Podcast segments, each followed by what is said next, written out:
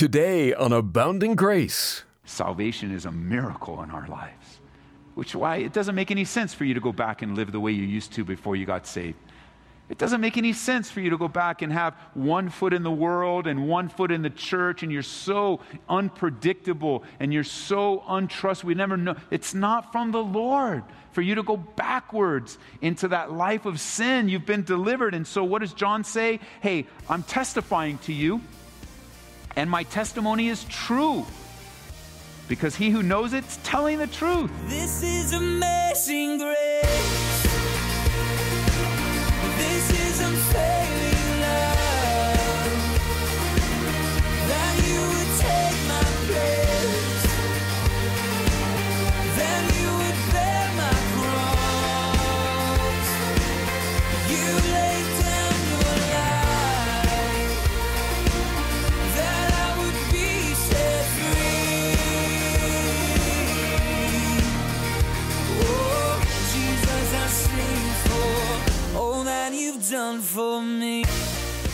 Welcome again to Abounding Grace, online at aboundinggraceradio.com. Join us as we study the Bible and learn of God's abounding grace.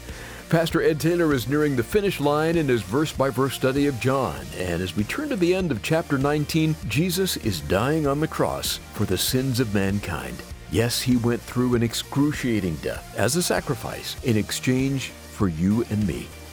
Let's take some time now to remember what he endured so that we could be saved. Take your Bibles, open them to the Gospel of John, chapter 19, as we finish the chapter today. A Bible study that I simply entitled Jesus Dies for the Sins of the World. And we are in that section where Jesus is literally hanging on a rugged, ragged Roman cross. And it's unfortunate because of jewelry and decorations and paintings, and even the most common picture of the cross, the crucifix. It's, bec- it's unfortunate because of them that we've learned some things about the cross that really aren't true. They really aren't true, especially the crucifix. Many people have been misled by the crucifix. It, while it is true that Jesus Christ hung on a cross, it's not true, well, is in the common crucifix, the body of the man that's hanging there is easily recognizable. That's not what the Bible teaches. The Bible teaches that the man, Christ Jesus, God in human flesh, when he hung on the cross, he was unrecognizable. That, that he was so bloodied and so beaten and so disfigured that unless you knew him, you wouldn't recognize him. Another misconception about the cross is this it's nice and neat. It's all perfectly smooth and nice and neat. No, the Roman cross was most likely a log or a shaved off, splintered pieces of wood that would make a T that would also drive into the body when somebody would hang on there. It wasn't, it wasn't some clean, nice, pretty cross. Neither is the cross nice, clean, or pretty. It was an instrument of torture.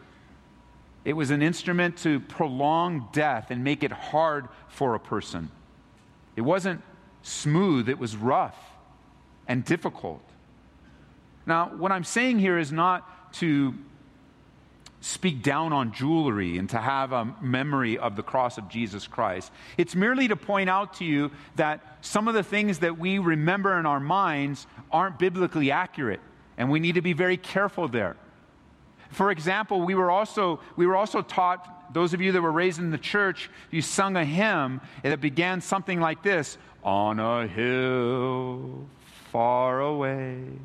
Well, that's actually not how people were crucified. People were not crucified on a hill. Now, you, you guys were like saying, please don't sing that whole song yet. I know. So I'm fine with that. People were crucified along the road, lined up. They weren't just grouped in threes. Rome would take men and they would line them up in every single Roman province. They would have them along the streets, along the roads.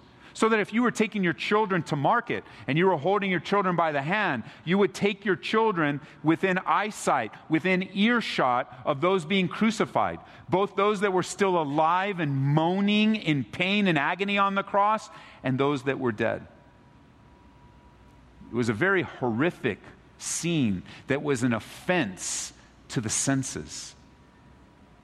It wasn't as clean as we might think it is today.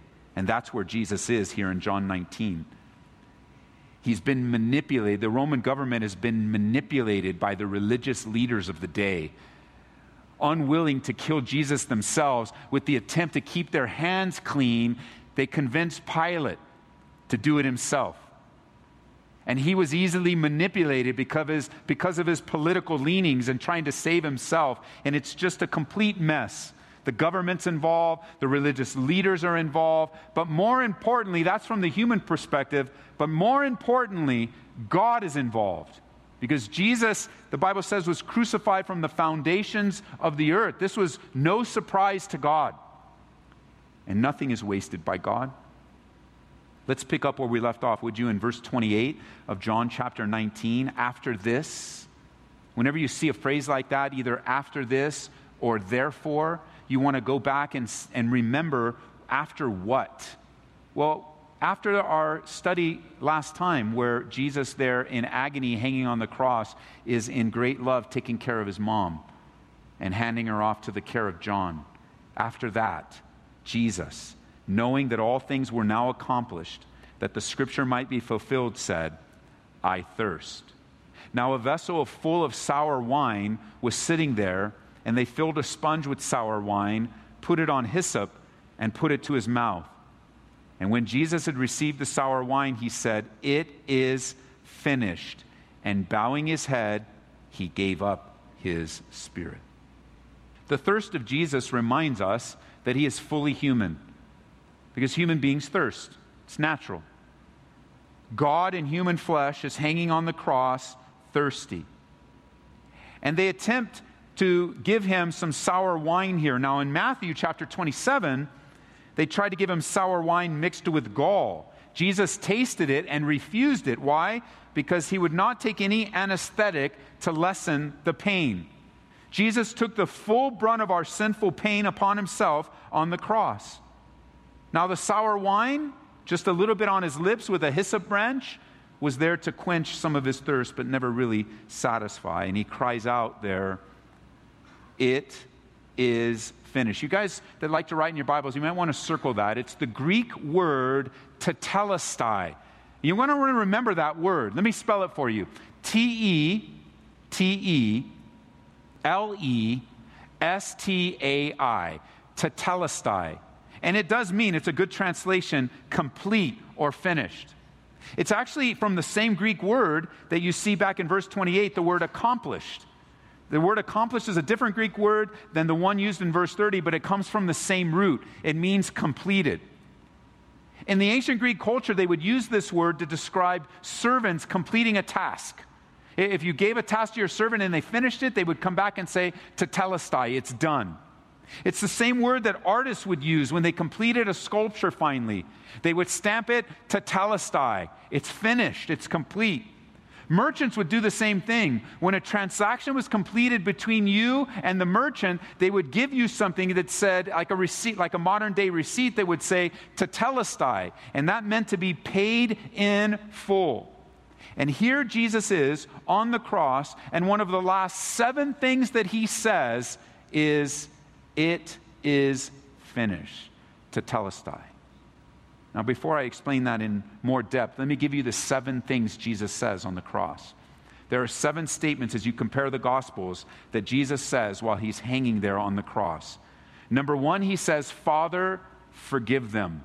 Luke chapter 23, verse 34. Second thing he says is, Today you will be with me in paradise to the saved thief. Next to him, Luke 23, 43. Thirdly, as we learned last time, woman, behold your son, John 19, verse 26.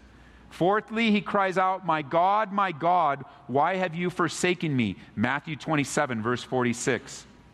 Then he says in John 19, 28, I thirst. Then in verse 30, it is finished. And finally, number seven, Father, into your hands I commend my spirit. And as he says in verse 30, he bowed his head and he gave up his spirit a reminder of his deity, that Jesus is in full control over this.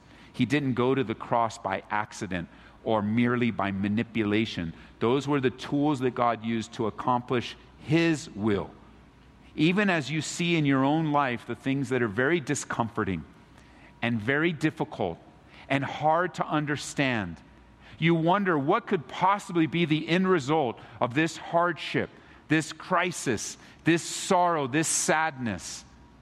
Well, while in the human realm we experience much pain and much stress and much difficulty, God in the spiritual realm is working all things together for the good for those that love Him and those that are called according to His purpose. He's working them together.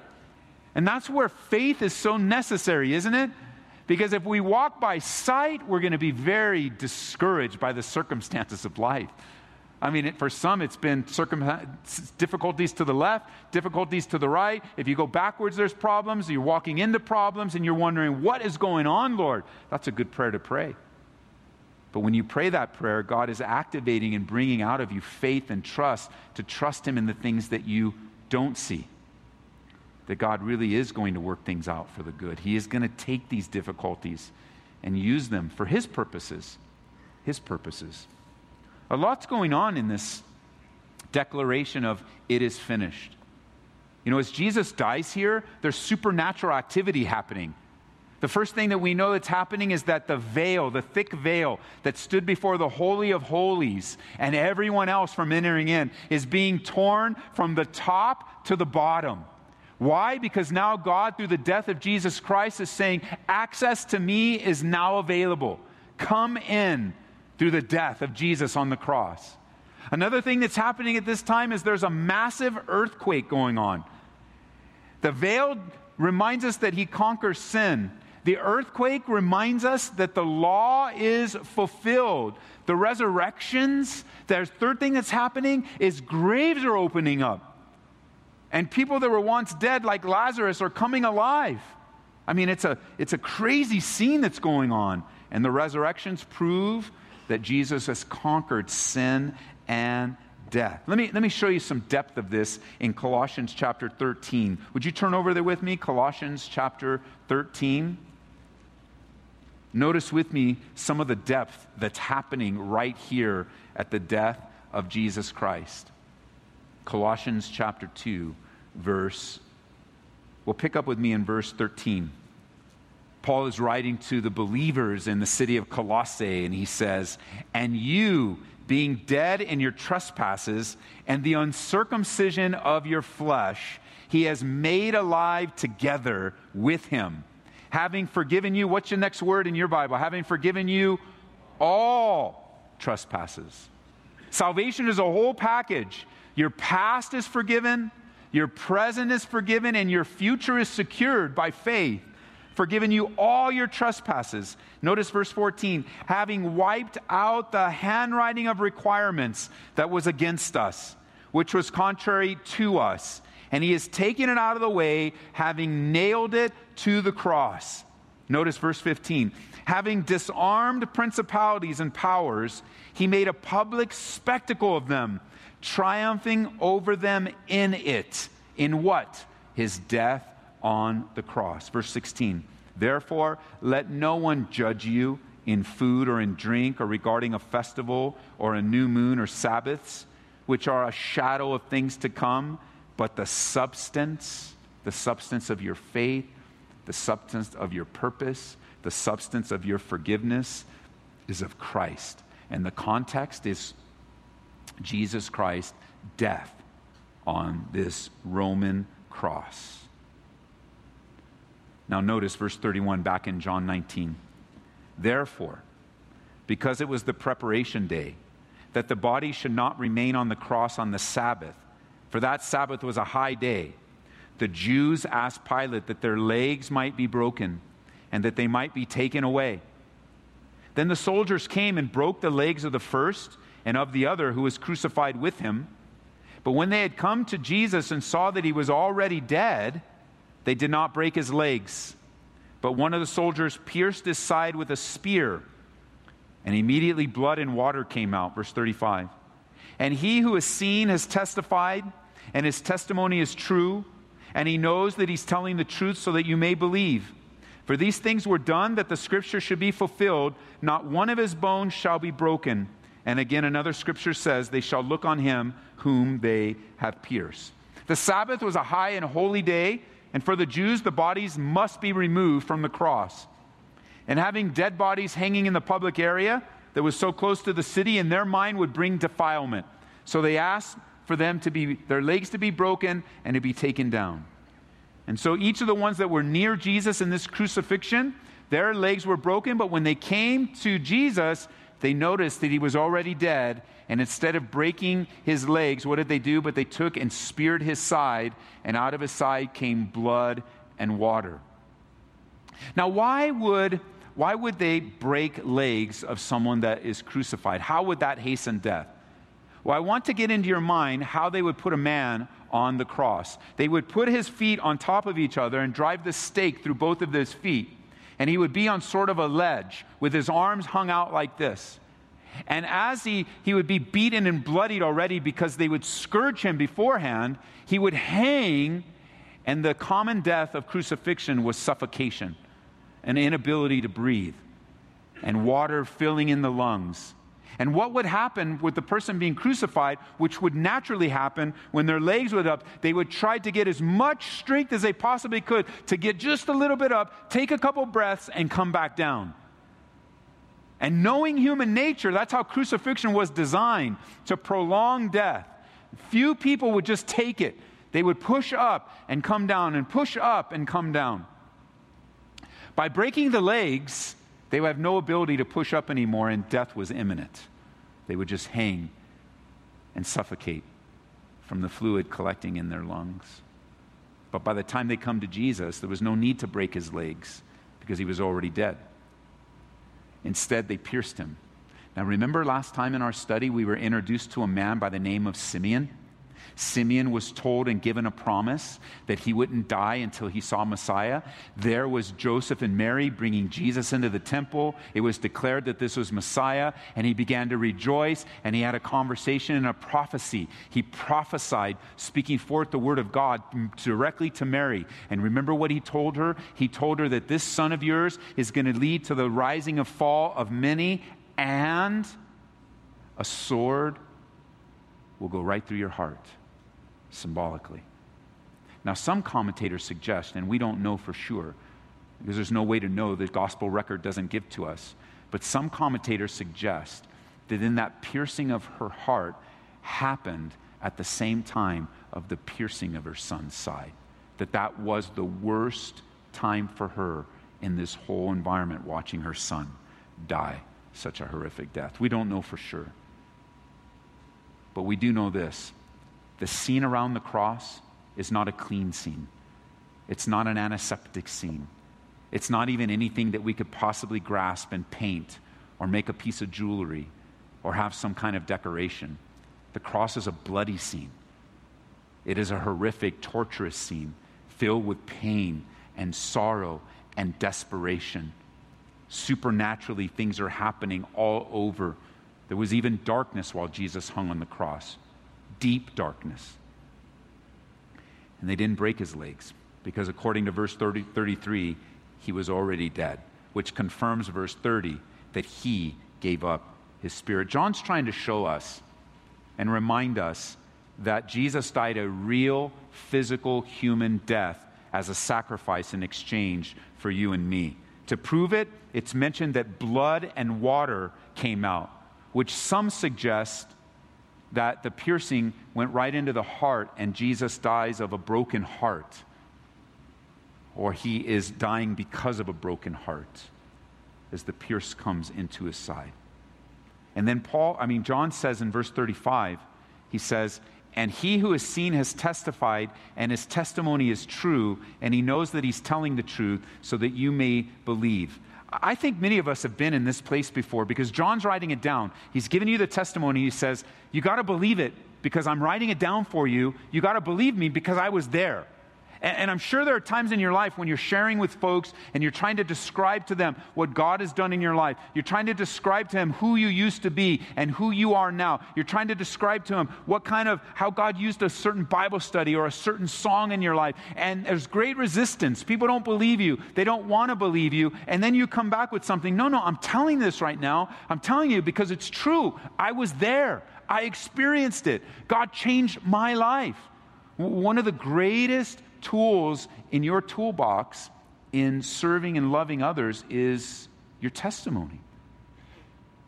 The testimony of an eyewitness, seeing your mom saved or your dad saved, seeing God rescue your child or bring a prodigal home.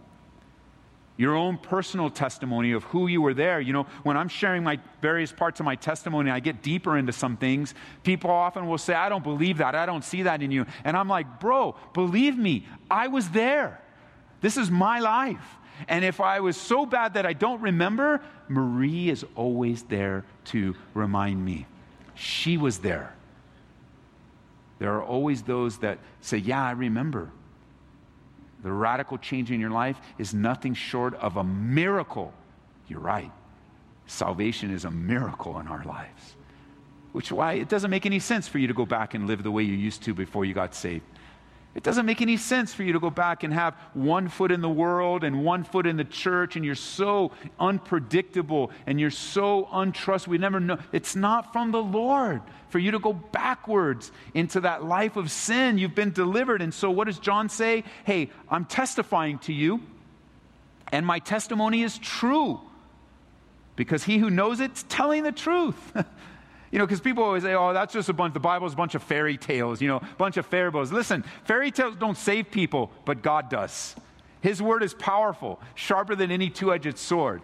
And I've never, never met a person saved by a fairy tale, but I've met thousands of people saved by God through his son, Jesus Christ. These are no myths and no fairy tales, but the truth of God's word.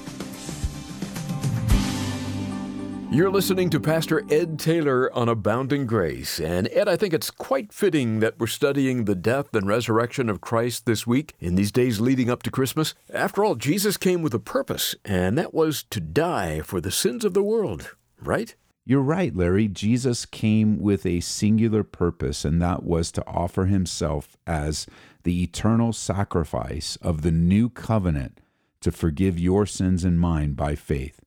It's summed up, isn't it? And we can thank Nicodemus for coming to Jesus with questions because, in answer to Nicodemus' questions, Jesus said, For God so loved the world that he gave his only begotten Son, that whosoever would believe in him would not perish, but have everlasting life. And that is the purpose of Jesus. He came to give life and that more abundantly. I know it's hard to think that Jesus, that little baby, was born to die, but indeed he was. And he sets the pattern for us to follow in his footsteps that we too might be born to die. Oh, of course, we're not going to be giving our life up uh, for the sins of others, but we are going to live in a self sacrificial way day by day until we go home to be with the Lord to serve others, to, to give of ourselves in love and care and concern and sacrifice for others. I'm so grateful that we are talking about the birth, the life, the death, and the resurrection of Jesus around this time because it encourages me. And and I don't know about you, but I and and I'm sure I know I know something about you, but I'm telling you this. I am grateful that God saved my soul and he rescued me from the life that I was living in rebellion to him. I hope you are too. God bless you guys. Thanks again, Pastor Ed. To hear today's study again, just visit our website, aboundinggraceradio.com. There you'll find our podcast, Pastor Ed's blog, a place to contact us, and even donate to the ministry as the Lord leads. Again, that's aboundinggraceradio.com. Another way to grow on the go is to download our free app. Do a search for Ed Taylor and listen to Pastor Ed when it's most convenient. And this month, we've picked out a book we think you'll enjoy. It would even make a great gift or a stocking stuffer. It's The Case for Christmas by Lee Strobel. Sort of like a journalist, Lee Strobel investigates the identity of the child in the manger, focusing on the hows and whys of Christmas. It'll serve to reaffirm your faith and help seekers pursue solid answers about the first coming of Christ. We'll send it your way when you support Abounding Grace with a gift of $25 or more. Please remember this radio ministry is made possible through the generous support of listeners like you. And we'd appreciate it if you'd remember us in your year end giving to the Lord. To request the case for Christmas, please call toll free 877 30 Grace or visit us online at calvaryco.store. Again, that's calvaryco.store. Glad you've taken time out for our study in the Gospel of John. We'll pick up where we left off next time we get together on Abounding Grace with Pastor Ed Taylor. This is amazing grace.